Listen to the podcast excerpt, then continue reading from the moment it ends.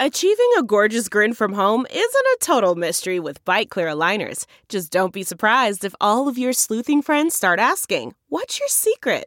Begin by ordering your at home impression kit today for only $14.95. Byte clear aligners are doctor directed and delivered to your door.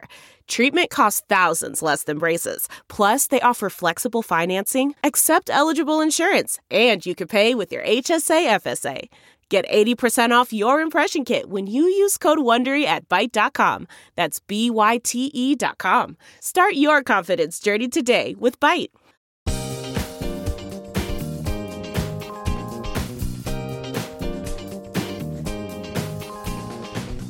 Your Ben Joravsky Show for this Thursday, April 6th, starts now. On today's show, Ben welcomes back 33rd Ward Alderwoman Rossana Rodriguez and 35th Ward Alderman Carlos Ramirez Rosa. The Ben Joravsky Show brought to you in part by SEIU Healthcare Illinois, Indiana, the Chicago Federation of Labor, the Chicago Teachers Union, and Chicago Reader. ChicagoReader.com for everything there is to know in the city of Chicago, where to go, what to do, what to eat, what to drink, and so much more. Hey, Ben Joravsky's got a column. I don't know if you've read it yet, but you can over at chicagoreader.com forward slash Joravsky. That's J O R A, B is in victory, S K Y. Hello again, everybody. Ben Joravsky here. We're calling this the day after Thursday, and here's why. Because it's the day after. But you're going, wait a minute. The day after the mayoral election? Well, we'll be talking about the mayoral election. The day after the automatic runoffs, we'll be talking about the future of the Chicago City Council. But I'm just talking about the day after insanity in MAGA land. And I, I, I just want to go, listen, I have been so focused and so obsessed and so insular in my thinking with this mayoral election, the future of the city of Chicago, my beloved Karen Lewis coming back, the spirit of Karen Lewis coming back. I can feel you, Karen, coming back to lead us to the promised land. I've been so utterly focused on that that I mo- momentarily forgot the lunatic that this country elected as its president. Oh, yeah, you did that, MAGA. And then you try to flip around and elect a mayor for the city of Chicago. Why would anybody listen to you, MAGA?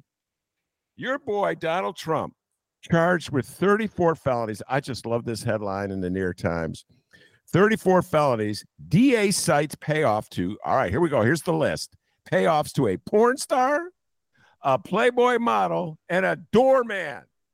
Yeah, the, don't forget the doorman. The doorman who's had the guy who supposedly had evidence that Donald Trump had fathered this child that he was ignoring. Trump said, I didn't do it, but I'm gonna pay you off anyway. Anyway, that's that's your man, MAGA. You're rushing to support him. Meanwhile, in Wisconsin, the uh, Republican obsession with eliminating abortion has led to another defeat, a statewide defeat of a MAGA man running for the state Supreme Court. Uh, and when is MAGA going to learn? Apparently, they're not going to learn. They're just going to double down and triple down on all the stupid things they've been doing that lost them the election in 2020, that uh, lost them so many elections in 2022 uh, and will probably lead to more defeats in 2024. All right, enough a national talk for the while. I just wanted to let people know I've not forgotten you, the rest of the country. We have a lot of listeners from outside of Chicago. Not forgotten you. Okay, but uh, today we're going to do a uh, a little uh, Chicago talk. I don't know. Maybe we'll get a little Trump talk in. I don't know with my two distinguished guests. They uh, love talking national politics, and those two distinguished guests are the tag team from the city of Chicago. They've been on this show as a solo and as uh, a unit. And I'm talking about uh, Alderwoman Rossana Rodriguez from the 33rd Ward and Alderman Carlos Ramirez Rosa from the 35th Ward. Uh, big night, two of Chicago's best known lefties, two dear friends of this show. And I'm going to start with Rossana Carlos because she is just dying to tr- talk some trash to me. So let's just let her get it out.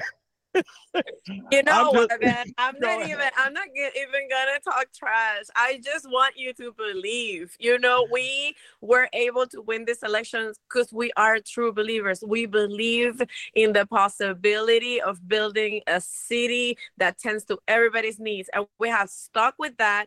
And we have gone to work, and we have knocked more doors than anybody could ever imagine. And we go door to door, and we're like hello, can I interest you in a different society? and people engage with you and people talk to you. And this is what we want. So you have to have faith in us, Ben. Yeah. Because every time that I come to this show, you're like, I'm just so used to losing. We're you were used to losing. we just keep fighting because there's no there's nothing else to do. No, we she keeps winning. yeah, and now and now we're winning. See, but we had to like fight a lot and lose a lot to learn how to fight properly, to learn how to organize ourselves and, and what is the messaging that work and how to have the conversations that are meaningful and that people respond to. And we do it with love and and and we keep going. And this is this is where we're at. We won. Carlos any thoughts you want to add to that before i get specific with my questions? Sana sounds like a 2016 cubs fan. You know she's she's like you gotta believe and we believed and we, we took the we took the trophy home. But um, but no, it, it's beautiful. It's absolutely beautiful what happened on Tuesday, April fourth, and um, we won ourselves a lot more work. So I'm excited to get to. All right, to... so let's break it down. I'm going to read you a quote, and uh, Carlos, you respond first, and Rossana, uh, you go. And this is a quote that was in the Sun Times the day after uh, the election. It's from your distinguished colleague Brian Hopkins, the alderman of the Second Ward. Um, uh, and I just want to point out that uh, the second ward is recip- the recipient of the biggest single handout. So when mm-hmm. when uh, conservative aldermen talk about socialism, they forget that in Chicago for a minute, a long time, the only real good socialism, the best socialism, was for rich people. Okay, so when it comes to taking handouts from the government, I didn't see Brian Hopkins saying no at the 1.3 a billion with a B handout for Lincoln Yards to gentrify an already gentrifying neighborhood. Uh, so anyway, that was then. This is now. Huh? So Brian Hopkins, huge Paul Vallas supporter, loves Paul Vallas so much he may have gotten a Paul Vallas tattoo for all I know. Uh, anyway, uh, this was his quote to the Sun Times, uh, and it's kind of like a backhand praise, I guess. And here's what he had to say, uh, Carlos and uh, Rossana. Uh, there's still a value to be had by mobilizing an army of field workers. Not quite as much as back in the day when half the people working the field could give you a garbage can the next day. But to have that visible presence, there's value in that. That requires a level of dedication and passion that exceeds people being paid to do it. Most of the United Working Families in the CTU Field Army have both. They're being paid, but they're also believe in what they're doing. They believe in ending capitalism and replacing it with socialism. They believe in defunding the police. They believe in closing the jails. It's the way they want to reshape society. They believe it's possible and they're fired up. he lost. I'm sorry. He did not Preach. say the last. he did not say the last part. Uh, Carlos, your response to your distinguished colleagues' comments. Um, man, I wish our volunteers uh, were getting paid. Um, people, I think he got one thing right, which is that people are doing this work because they're passionate. Back in the day, you used to have a patronage army. Uh, you used to go knock doors because you had a job with the city of Chicago. Uh, that has uh, mostly gone away. We still have, you know, Iris Maga Martinez, uh, who's using her clerk of the court uh, staff to go knock doors and, and, cause havoc in the 33rd ward. Um, but outside of, you know, rare instances like that, um, either you're paying people, which is this, what Brian Hopkins and Paul Vallas do, or you have people that are super motivated and dedicated and are doing it because they care about the candidate, they care about creating a more just society. And I think there's no question that on Tuesday, April 4th, uh, it was the Brandon Johnson campaign that had an army of volunteers, of people who had heart in the game. And we saw that in the 35th ward. There were only three people for the Vallas campaign in the 35th ward. They were all paid. They did nothing to their credit. They just kind of sat around. Uh, and they actually told our volunteers, uh, which you know were in the dozens uh, that morning, they told us that uh, that they in fact had voted for Brandon Johnson and that they were just there for Paul Vallas because a gig is a gig, and I'm not going to blame them for that. Oh my God, that's like Harold Washington always used to say. He goes, when they give out the turkeys, take the turkey and vote for Harold. Uh, they won't know.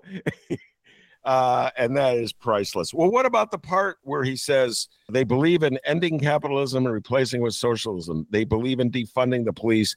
They believe in closing the jails. I've had a lot of lefties on my show, uh, Carlos. I've never had a lefty on my show uh, who has said they believe in closing jails. But uh, anyway, your thoughts uh, on his an- analysis of the Democratic Socialists in Chicago? Um, so, you know, we do, many of us do believe in socialism. However, Brandon's campaign is a very broad tent. It is a big coalition. Brandon's coalition included moderate and centrist Democrats. It included some people that we might call machine Democrats. But yes, a key part of that coalition and some of the biggest, earliest supporters are socialists who believe in social and economic justice, who believe in democracy. Um, yes, in, in the big leftist tent, there are also prison abolitionists. But for Brian Hopkins to state that that is the belief of every single Brandon Johnson supporter, that's just simply not true. Um, I do want to turn it over to my, my colleague, though, Alderwoman Rossana Rodriguez, to see if she has any thoughts on this. Because, God, I mean, I, I I find it amusing, first of all, that the way in which he talks about this is the same sort of um, energy that have been used throughout the Brandon Johnson campaign, you know, trying to to scare people about us, you know. Um, and the reality is that the things that we have been running on is just building supports for people. And when he says they want to upend capitalism, what about this system exactly works? Like he's looking at reality in his face, right? And we're saying this sucks. Like reality right now, the society in which we are living is so bad. And then all of these people that are imagining, you know, of, of, of that, that things can be different and that are excited about fighting for a society that actually works for all of us, um, are, are, are being painted in this light of like extremism, you know. Uh, um, but but but but I I don't have a lot of uh, qualms with what he's saying. I, I'm going to say that a lot of the people that went really hard for Brandon went really hard for Brandon because they actually believe that we can have a different society. Um, one that that that moves away from punishment and actually focuses on care and that is the direction right um, that that we want to take. Um, invest less in punishing people. Invest more in caring for them, so that then you don't have to spend so much money in those structures, right? Like we don't want those structures. Um, so I, it, I mean, whatever, Hopkins.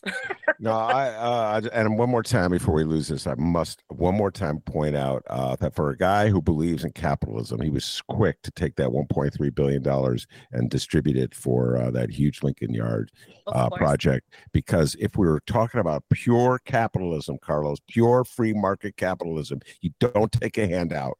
You do it on your own. Okay, that's what capitalism is all about. what's what's that, Rossana? pull yourself up by your bootstraps. yeah, pull yourself instead of taking my boots off. All right, Carlos, we'll start with you and uh, Rossana. You follow up.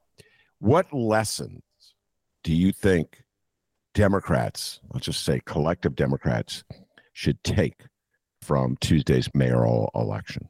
Democrats, not just in Chicago, but all around the country. What lessons? Go ahead that the defund negative is dead. Uh, in communities uh, that were that are, are the most impacted by violent crime on the west side and the south side, the candidate who was on the record coming out in support of defund, uh, voters didn't care. Right? They looked to other things. They looked to other issues. Um, maybe perhaps they themselves were opposed to reducing the size of the police, but they agreed overwhelmingly with Brandon and his campaign's message that the best way to make our community safer is to invest in them and to address the root causes of crime. And we saw this happen in Los Angeles too. They had a very similar cycle not too long ago. They kept hitting uh, the more progressive candidates as defund candidates. And guess what? Those candidates won. We saw that on the northwest side of the city of Chicago uh, just last year in the 2022 cycle. They hit Delia Ramirez, they hit Anthony Quezada as defund candidates. They won. And Brandon Johnson was hit as a defund candidate and he won. And so um, I, I, think that obviously it's it's very complex, but I, I think that this like, you know, we're just going to say the word defund and attach it to this candidate, and that's going to be our ace. We're just going to totally demolish this candidate. That's not smart campaigning. Um, it's really stupid, and I, and I hope that finally we can move away from that very, uh, you know, one-dimensional conversation on public safety and and campaign messaging, and actually have more nuanced conversations about what voters actually really want and what voters actually really think about public safety and how we actually make our community safer. Rossana. I'm going to add to that. I totally agree with Carlos. Um, th- this cycle, we saw so much of that defund rhetoric everywhere, like with me, with many of, of the rest of the people that were actually everybody that was running on a progressive platform uh, was accused of being a defund the police candidate. Um, and it didn't work. That almost everybody won. Yeah. Um, and I, and I, oh, go ahead. Sorry. But I would also add um, privatization of services does not bode well with people. Um, we were definitely, I think that we were very um, good at, at, at, explaining what Paul Vallas' track record has been with privatizing services and how the privatization of services doesn't make them better and, and actually hurts the workers that are delivering the services. Um, and being anti union, like they went after CTU so hard thinking that CTU, you know, painting them as the devil, uh, uh, vilifying teachers. Um, and, and that didn't work either for them. People like teachers. people like people like unions. People like the idea that that people should be compensated and treated fairly for delivering their labor, you know? And and and I think that the Democratic Party should be taking notes. Yeah. Carlos, you were going to say something? I was going to say, and, and, the only places where, if you look at the, the Chicago map, where it seems like the defund narrative did move voters away from a candidate is in the wards that have the most police families. And that makes sense, right? Because you're saying, well, if you defund the police, my dad loses his job, my brother loses his job, my spouse loses his job. Um, and so, and so, I think that you know it has very limited, right? Like I, I think you would hear on CNN and you would hear from some Democratic operatives that defund was this just killer of an issue, right? That it would totally decimate you. That if Democrats spoke about it, and I think that that's only true in in big cities in very limited spaces. I think most voters are just tired of hearing it. Um, and it was in some of these communities, as Rossana was talking about, it was just like ad nauseum. Just they just kept repeating it over and over and over again about Rossana. And I'll be honest with you, when I go and knock doors in my community and other parts of the city, uh, most people do not bring up public safety. They bring up other issues. They bring up property taxes. They bring up housing. Um, so that's what I was going to add. Well, property taxes are huge in this city, uh, but we'll hold off on that one. Let's talk about the different patterns of voting patterns. This is something on my mind. I've been meaning to, uh, to ask you, uh, both of you, about this. Uh, the 33rd ward, where Rossana is the alderwoman, uh, and the 35th ward, where Carlos is the alderman, went big for Brandon. I believe, and correct me if I'm wrong, I'm doing this off the top of my head, each one got over 60% of the vote for Brandon. I want to say that is true, which is quite uh, a turnout. Okay. Uh, and it was absolutely crucial to offset the huge Vallas support in Napolitano's 41st ward and Matt O'Shea's 19th ward, at least the uh, western portion of that ward, and etc. Uh, but I was struck by the the strong Vallas support in Southwest Side Hispanic wards the 12th ward, uh, Vallas got about 59%. The 14th ward, which is Ed Burke's old ward, he got about 59%. That's a heavily Hispanic ward. And the 30th ward, which is on the northwest side, uh, he got 58%. I'm like, damn, 30th ward, 58%. 31st ward, which is northwest side, he got 56%. And the 23rd ward, which is on the southwest side, I think Carlos is probably fits your narrative about the police officers, uh, Silvana Tabares's ward. Uh, he got uh, over 70% of the vote, 78% of the vote. Carlos, your thoughts? Why there's a difference uh, in the voting patterns in these uh, Southwest, mostly Southwest side Hispanic wards from your ward and Rossana? Go ahead. Well, I think that where you see Brandon doing well, majority Latino wards, it's because you have strong organization and you have organization that has been there for a very long time. Latino voters are very open to voting for progressive candidates, voting for progressive causes. We saw that with Bernie Sanders, Tío Bernie. Latino voters love him. They came out in droves for him. Uh, the message of housing is a human right, healthcare is a human right, Medicare for all, fully funded college education, free for every single child and student in this country. Those are all things that resonated with Latino uh, immigrant families who came here in search of the American dream and found out, holy shit, you know, life is hard here. You know, life is really hard. And so I, I think, you know, people who want to see that American dream, who came here expecting to have the ability uh, to find that American dream, I think that they are, uh, you know, uh, attracted to a message that says we can all have shared prosperity, right? We can be a better country. We can be a better city where everyone has the things they need to survive and thrive. Um, and and I think that if you have an operation that goes door to door and gets that message across, uh, you're going to be able to get out the vote uh, for progressive candidates time and time again. We saw that with Kim Foxx, uh, and and we saw it now with Brandon Johnson as well. Um, so the 22nd ward uh, did really well uh, for Brandon, and that's because the 22nd ward IPO was out there. Same with the 33rd, same with the 35th. I think in the Latino wards where you didn't see Brandon do well and you saw Vallas do better is because one, you may have an organization there whipping votes for Vallas, right? Trying to pick up uh, support for Vallas. Or two, there's just no one going door to door having those important conversations. And so, unfortunately, then, uh, you know, voters, uh, you know, uh, opt with, uh, you know, with with uh, with Vallas for whatever reason. Rossana. Yeah, I, I I don't have much to add to what Carlos said. Um, I think yeah i think that our organization and the way in which we are able to engage people fills uh, a gap right um, of, of of understanding and of possibility. Um, we talk to people we we engage people we we we help people imagine that that we can have um that that that things can be different. And then you know i i i, I think that it would be disingenuous to deny that in the absence of that of that messaging there is also a, a, decent amount of anti-blackness in the latino community. So in the absence of engaging people with message in the absence of of engaging people with politics of solidarity and rainbow coalition politics um, anti-blackness is something that can take over and and you're going to see people acting in that way. Um, and i think that that is that's something that we definitely need to be taking very seriously and and working on from every space in the city. I'm really glad uh, you said that that that honesty, Rossana. I really appreciate that. I remember uh, again uh, feeling really uh, very uh, nostalgic and uh, really missing Karen Lewis today. I must confess that to you guys. But uh, when she came to one of our hideout shows after the 2015 election, of course, she had been a big supporter, uh, to put it mildly. She created Jesus Chuy Garcia's career, uh, at least the second part of it. Uh, and she talked in reverse. She was so open about it, Rossana. She said it to the crowd, like, why didn't uh, more, why did black voters go with Rahm? And she just talked about uh, the anti-Mexican American bias in the black community. Openly said it in front of a group of mostly white lefties, and um, it's a reality.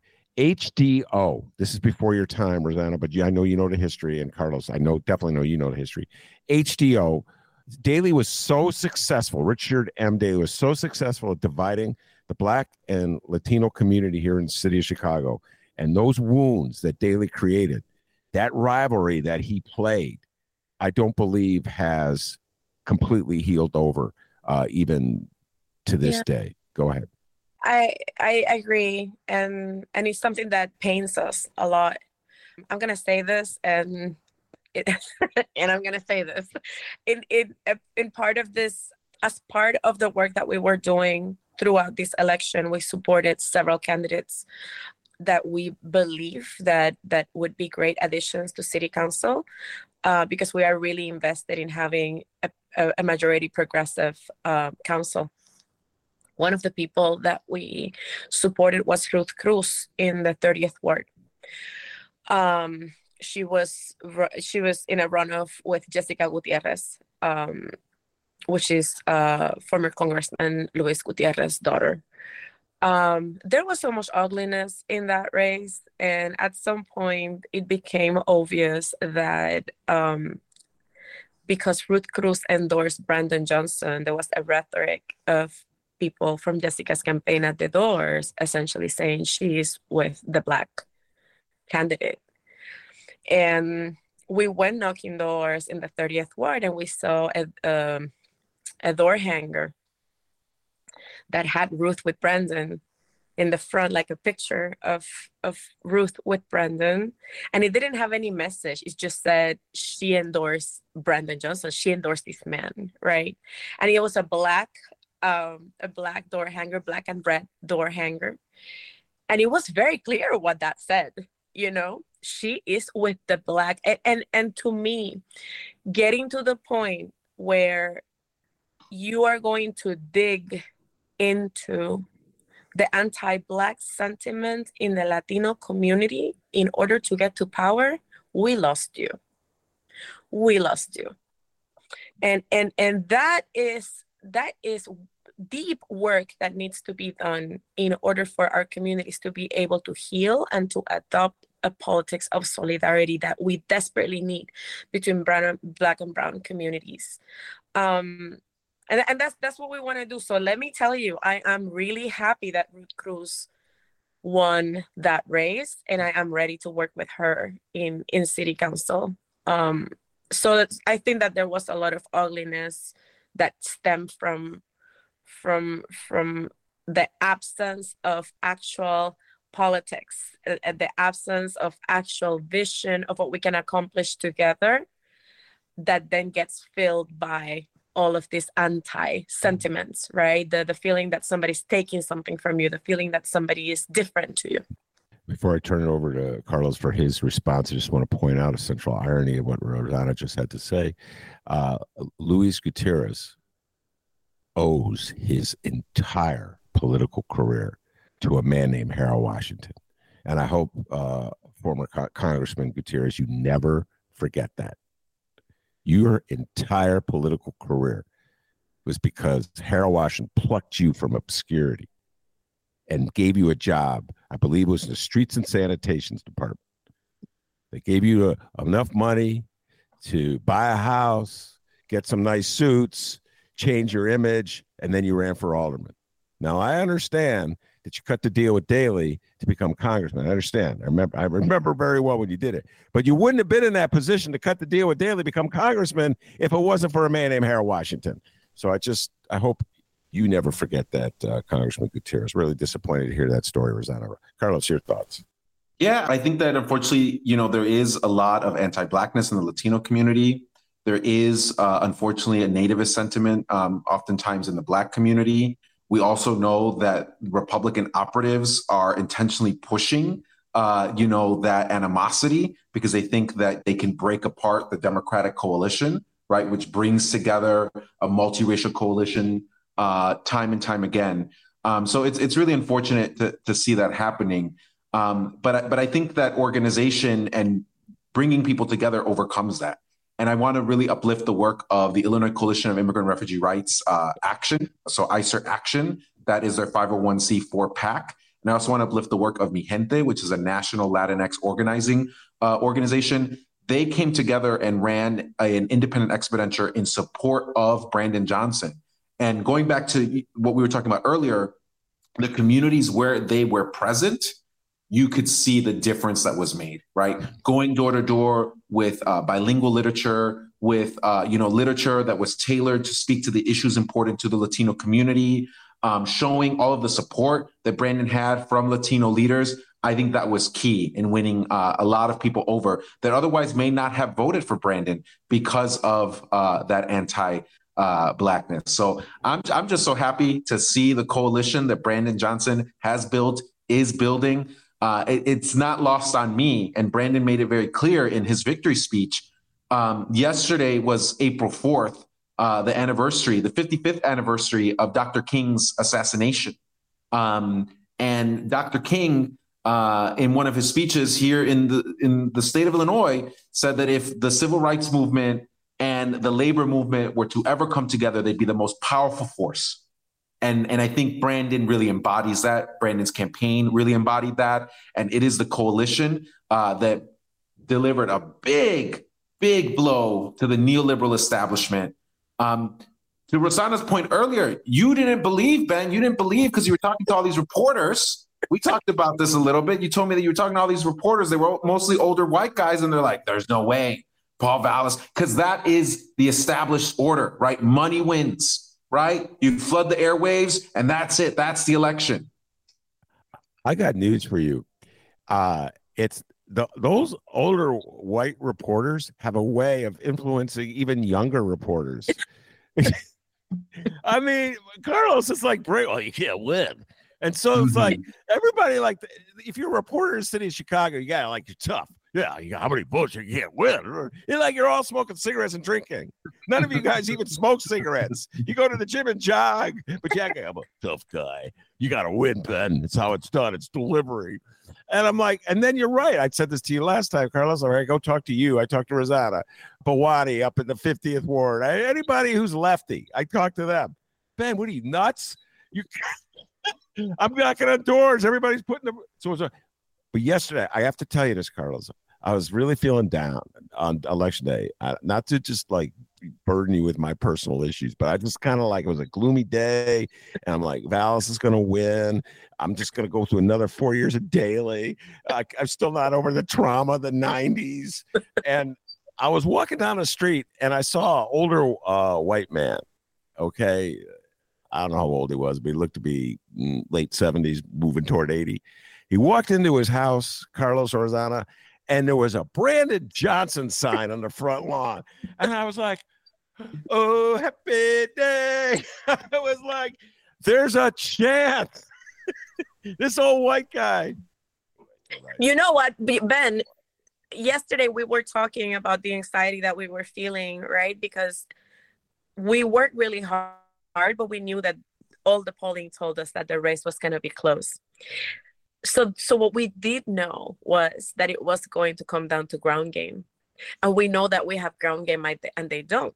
They just don't because because our people just care deeply, right? And they will go. There was a there was a guy that came to our our IPO yesterday. He's a nurse and he has been organizing with us for a very long time. He did five turfs, five. He just kept coming back, getting a turf that is like several blocks of houses. Go back, knock on all of the doors, come back, get another one. Go back, come back. Th- that is the level of dedication that that people had. So what we were saying to one another was like let's just go knock on doors. Let's just go get out. The anxiety we actually combat it by talking to people at this point. Like let's just go talk to people. And we feel so much better after we talk to people because worrying doesn't do anything for us you're right. You're so right. I'm getting a lot of therapeutic help today from Rossana Carlos. I'm going to tell you this. You know, here's my advice, Brian. Brian Hopkins. Instead of sobbing about how uh, all these lefties went door to door, you should go to the developer. I can't remember their name right now. That you gave the 1.3 a billion dollars to, and they should be knocking on doors. I mean, they got 1.3 billion dollars. What the heck? They think they just got it because they look good in a suit. No, go knock on some doors. All those dudes, by the way, Carlos, I forget what it was. Like, what was the name of that committee that Rahm set up or his colleagues set up? Like, make aldermen work or something. I forget Make what it was. uh, you- you're talking about the um, get stuff done. Yeah, that gets stuff. They, we want workhorses, not show horses. I think the aldermen are horses. Uh, they're going for that Mr. Ed vote.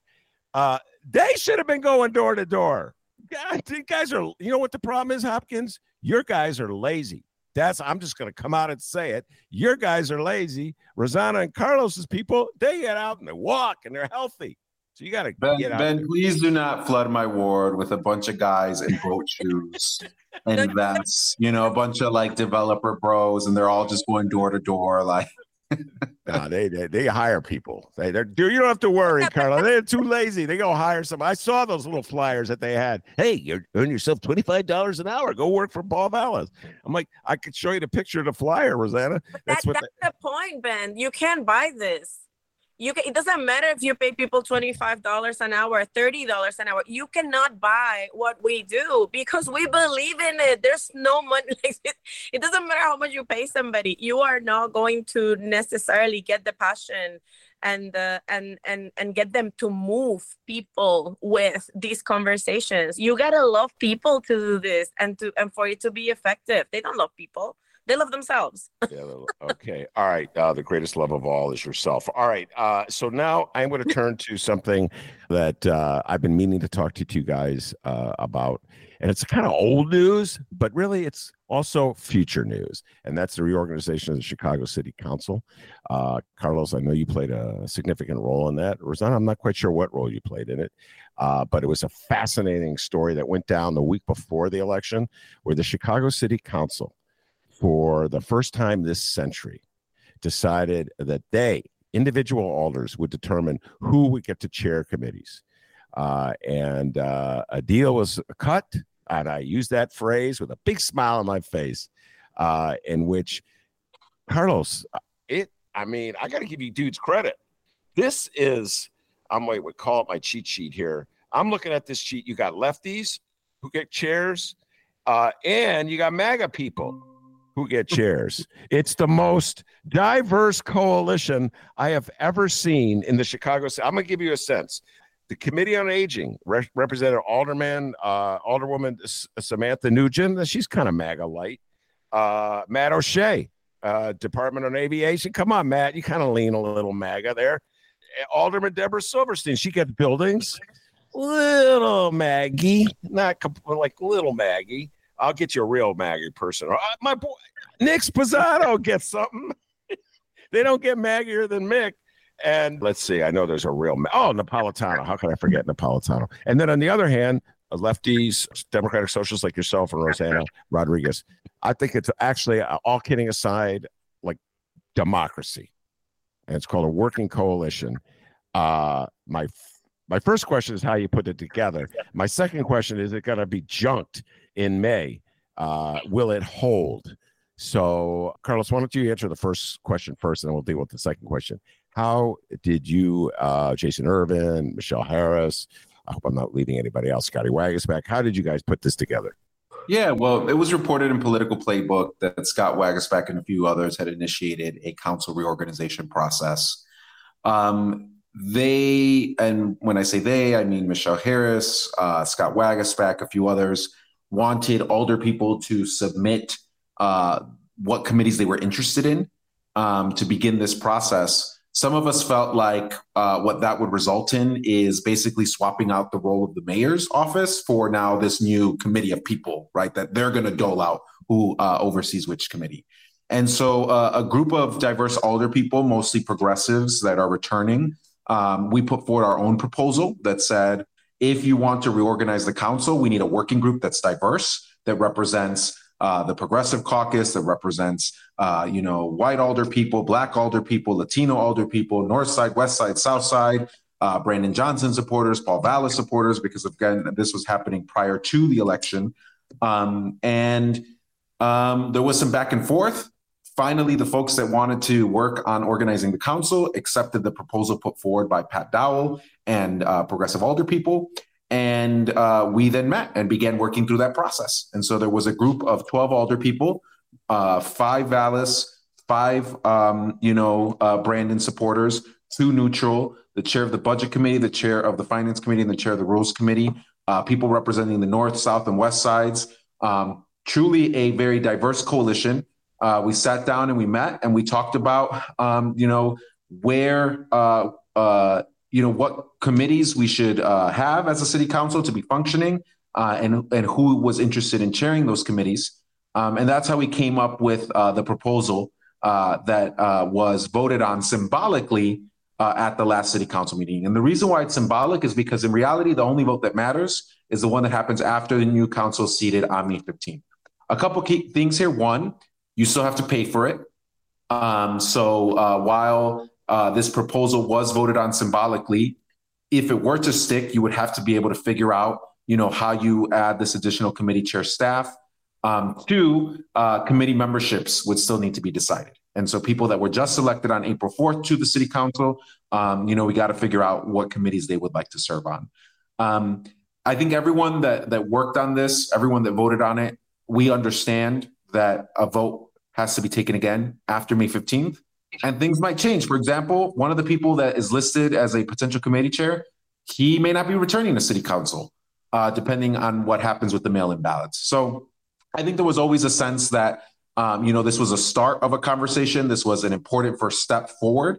Um, but there's still a lot that needs to be figured out between now and when the new council is seated. And I look forward to having those conversations in the same collaborative way uh, that they were held uh, before April 4th. Rossana?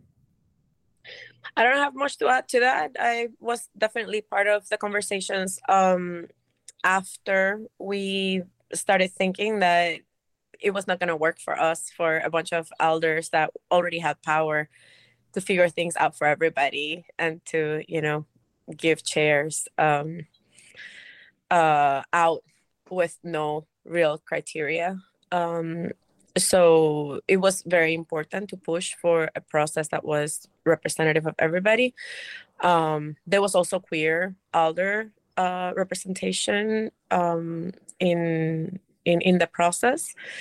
And you know of course we would love for every committee to be chaired by progressive because we want a progressive council but there's not enough of us to be able to do that. So you know um that this is this is the most representative of the diversity of city council that that i think we could get. Oh it's i mean I, I i'm not being facetious. I i told carlos this. It quite an accomplishment uh and whether it holds is a whole other issue but just to get it through that that one day was uh no small feat. And yeah, I know you're uh, criticized. I, I just love it, man. Uh, you got criticized by like the good government groups. Like, yeah, we want the council to be independent, but we want we want to do it after. I don't know. It was like after the mayor is is in. I'm like, well, you know, it'd be a lot harder to do it after the mayor's in than it is to do it now. Uh, as we're going to find out on May 15th. Well, let's just say the world uh, works the way you set it up uh, last week, uh, Rossana and Carlos, and um, the committee chairs hold, at least for yourself. Rossana, we'll start with you. You have health. Uh, Carlos has housing. Wow. Carlos Ramirez Rosa chairing housing. That a lot could be done. That's totally wild to me, uh, Carlos. But anyway, I'll stick with health first. Um, what would your goals uh, be, Rossana, as the chair of the uh, health committee? Well, I mean, one of my main um, purposes uh, in wanting to chair the the committee on health is first the level of frustration that I felt for the last three years, trying to get a hearing for treatment of trauma, something that was clearly popular, something that we worked so hard to educate the public on, something that got 97% of the vote um, as average in in the wards that it was put on as a as a ballot item in November. Um, and I kept getting promises from Roderick Sawyer from from the chair of, of, of health. And and I never I never got a hearing. And it and it comes a moment when you're like why do we have these committees for? Like this is just so irresponsible. Um and I and I I was determined to fight for for the chairmanship of that committee because I want to see good public health policy come out of the of city council. And of course i want to start with treatment not trauma because it has been the lens through which we have started to look at a lot of the public health and public safety issues in the city of chicago but there is so much more that we can be looking at.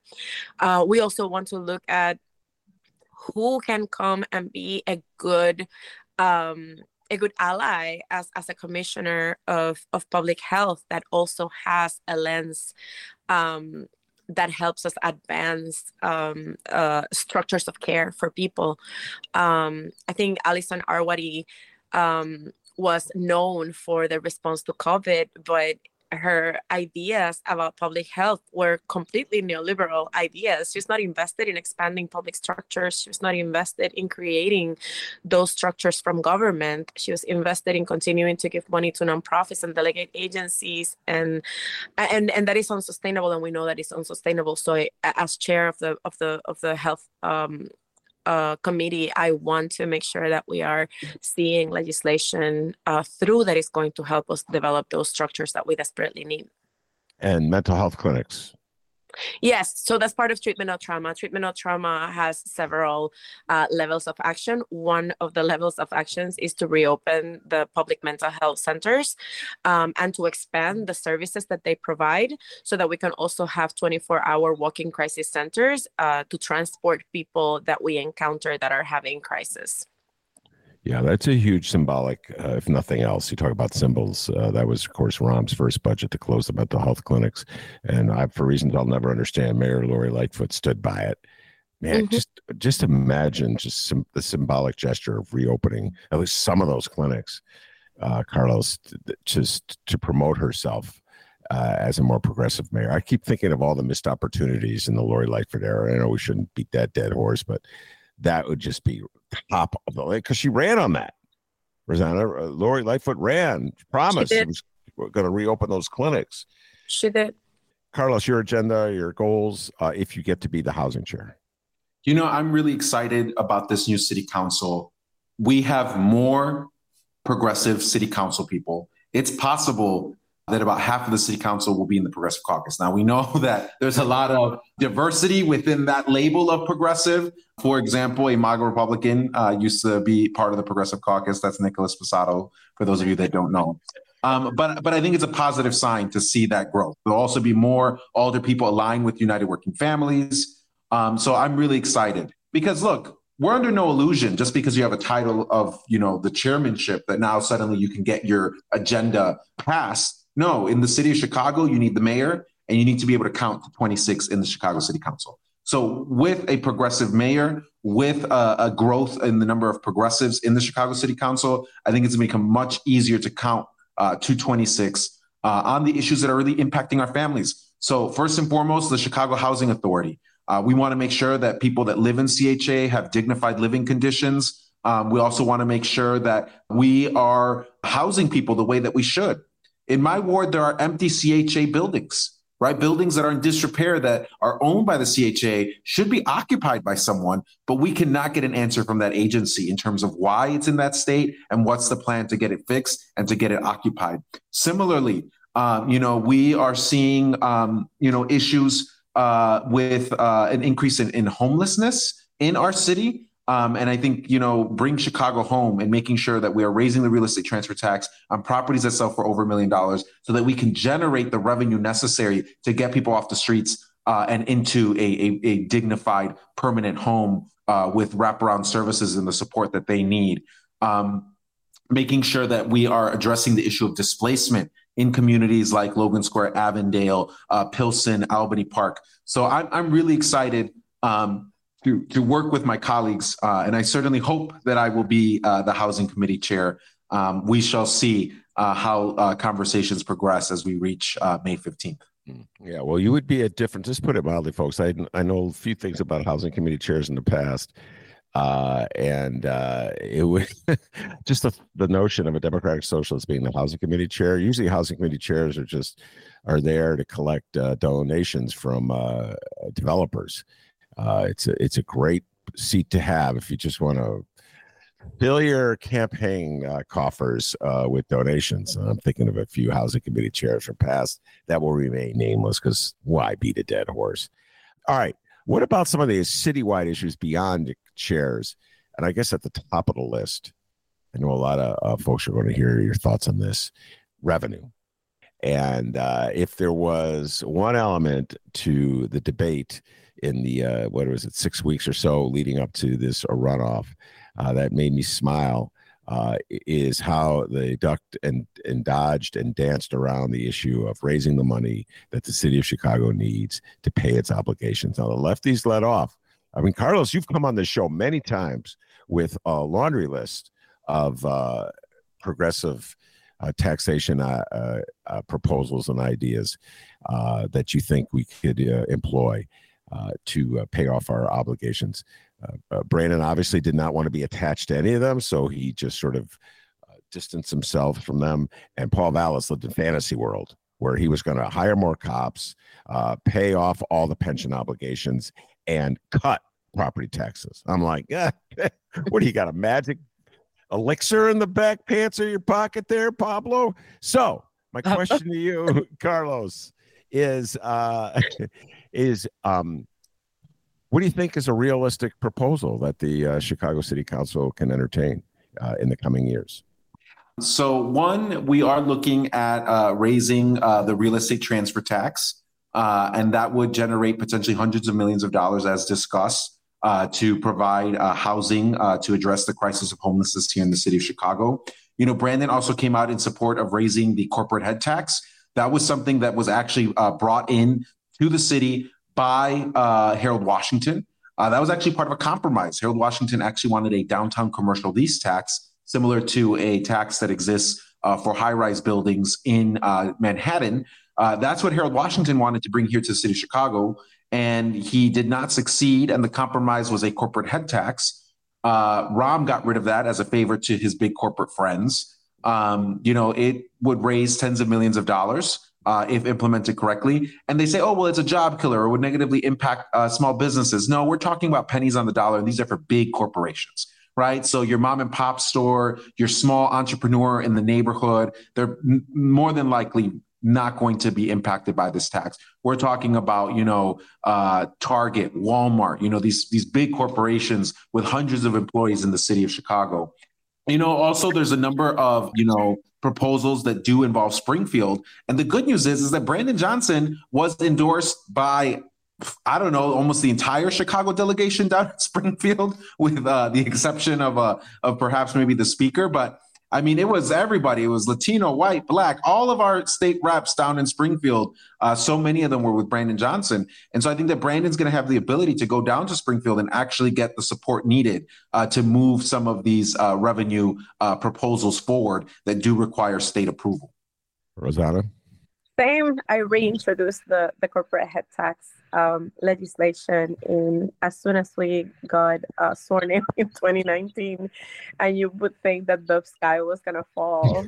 people talk about as if you're going to be taxing like I don't know, like everyday people and this is a tax that is supposed to be specifically for corporations and you can also set the the the rules for it like after how many employees how much revenue do you got to have right so we have ideas. I think that we never run out, like government never runs out of ideas to tax poor people. But when it comes to taxing the rich, every single thing just just seems like an impossible uh, task. But we are here for that, and we're very happy that um, that Brandon um, has been very open about about the importance of of taxing the rich.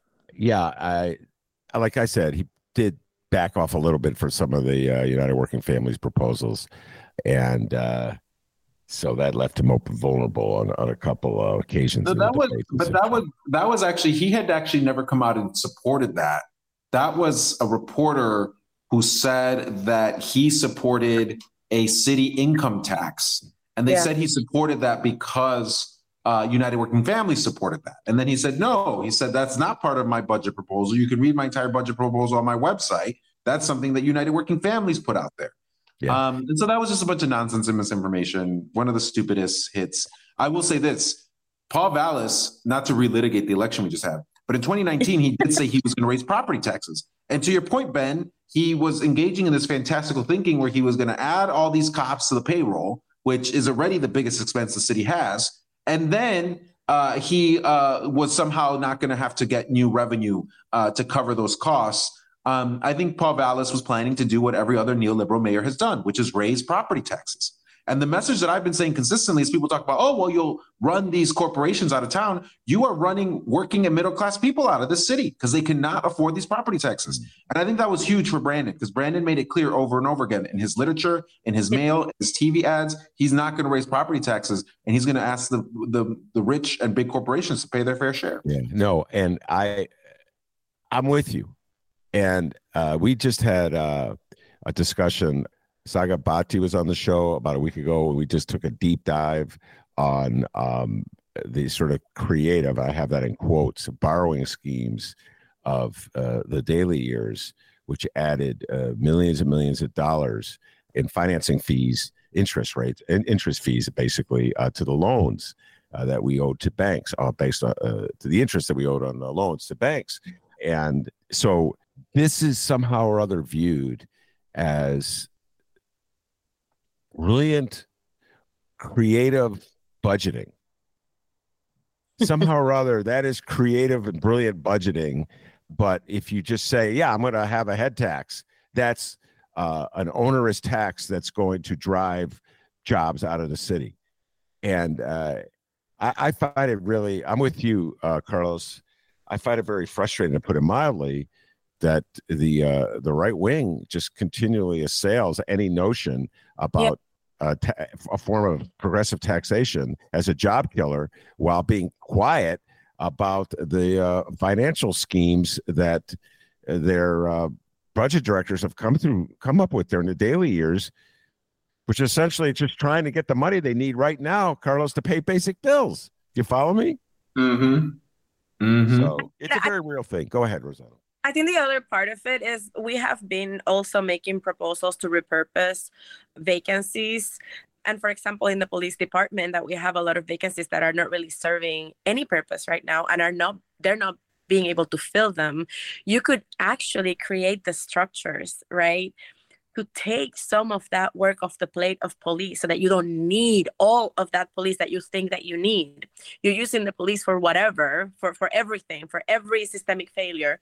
Create the structures with some of those vacancies and then you are not going to have to call the police to deal with it. So it is an efficient way to fund things because because the because those positions are already budgeted with benefits and everything and they don't touch them.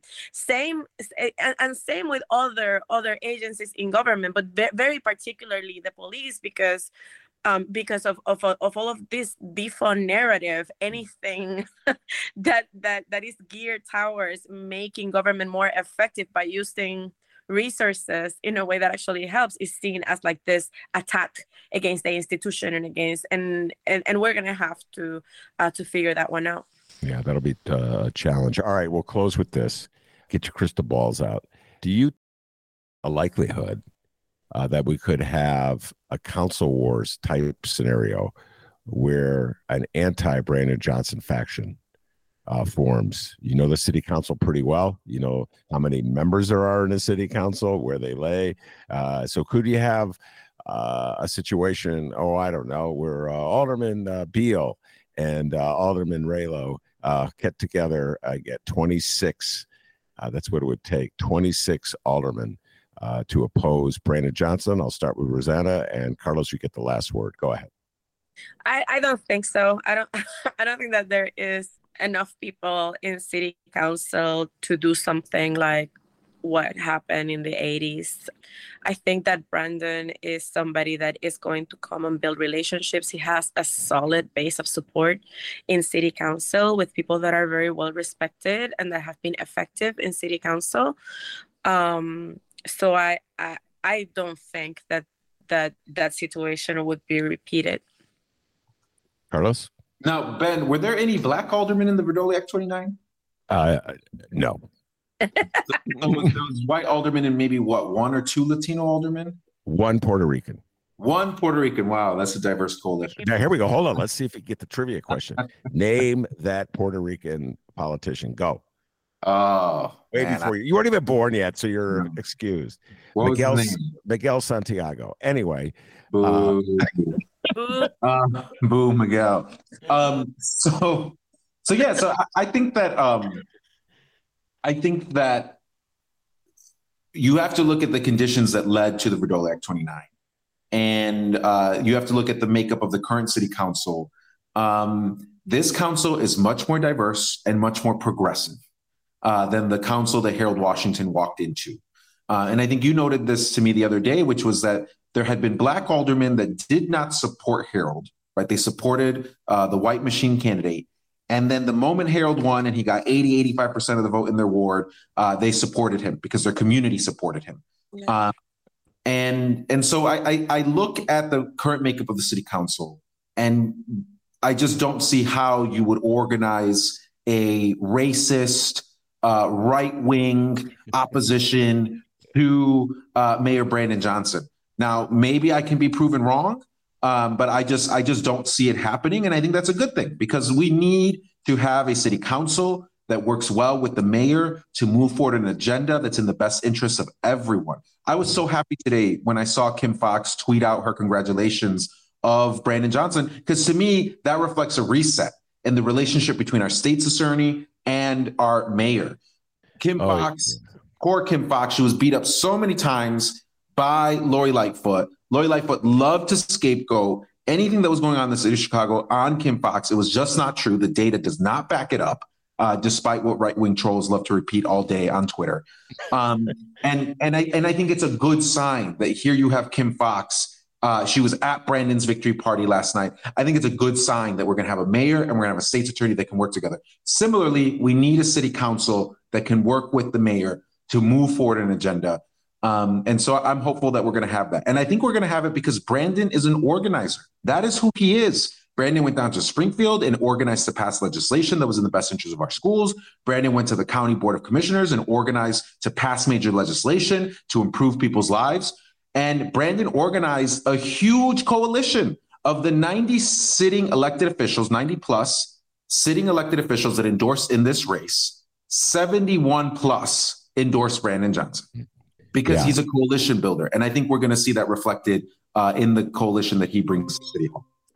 All right, very good. Carlos, thank you so much. Rossana, we lost you for a while, but you're back. Thank you very much. Uh, and uh, congratulations, uh, you guys, to I don't know, whatever you call yourselves Democratic, Socialists, Progressive, Lefties, Liberals, whatever you want to call yourself. God bless you. You uh, proved me wrong one more time, Rossana. I love saying it. Uh, Let's keep this going for a while. Do you believe now, Ben? Do you believe? Well, there was a there was a song in the '60s, long before you were born, called "I'm a Believer." Okay, and so I will now sing that song. No, I will spare you my singing of that song. Uh, but you prove me wrong over and over again, and you're slowly destroying that baby boomer in me that is just always fearful of his shadow. So Thank you. treatment not much. trauma, Ben. Treatment not trauma. you were right on about that. Even Paul Vallas was saying treatment not trauma at the end. You were right on about that. Rossana Rodriguez, uh, Carlos Ramirez Rosa, thank you so much. Good job this uh, uh, Tuesday, and we'll be talking to you in the coming weeks. All right. Thank you, Ben. bye, Ben. All right, that's Carlos Rossana. I also want to thank producer Chris. Outstanding job. Give yourself a raise. Take it out of petty cash. Peace and love, everybody. Don't forget, you can download previous Ben Joravsky shows, get Benny J bonus interviews, and so much more great content at chicagoreader.com. And find more from The Ben Joravsky Show all over the internet, on social media, and your favorite streaming and podcasting platforms.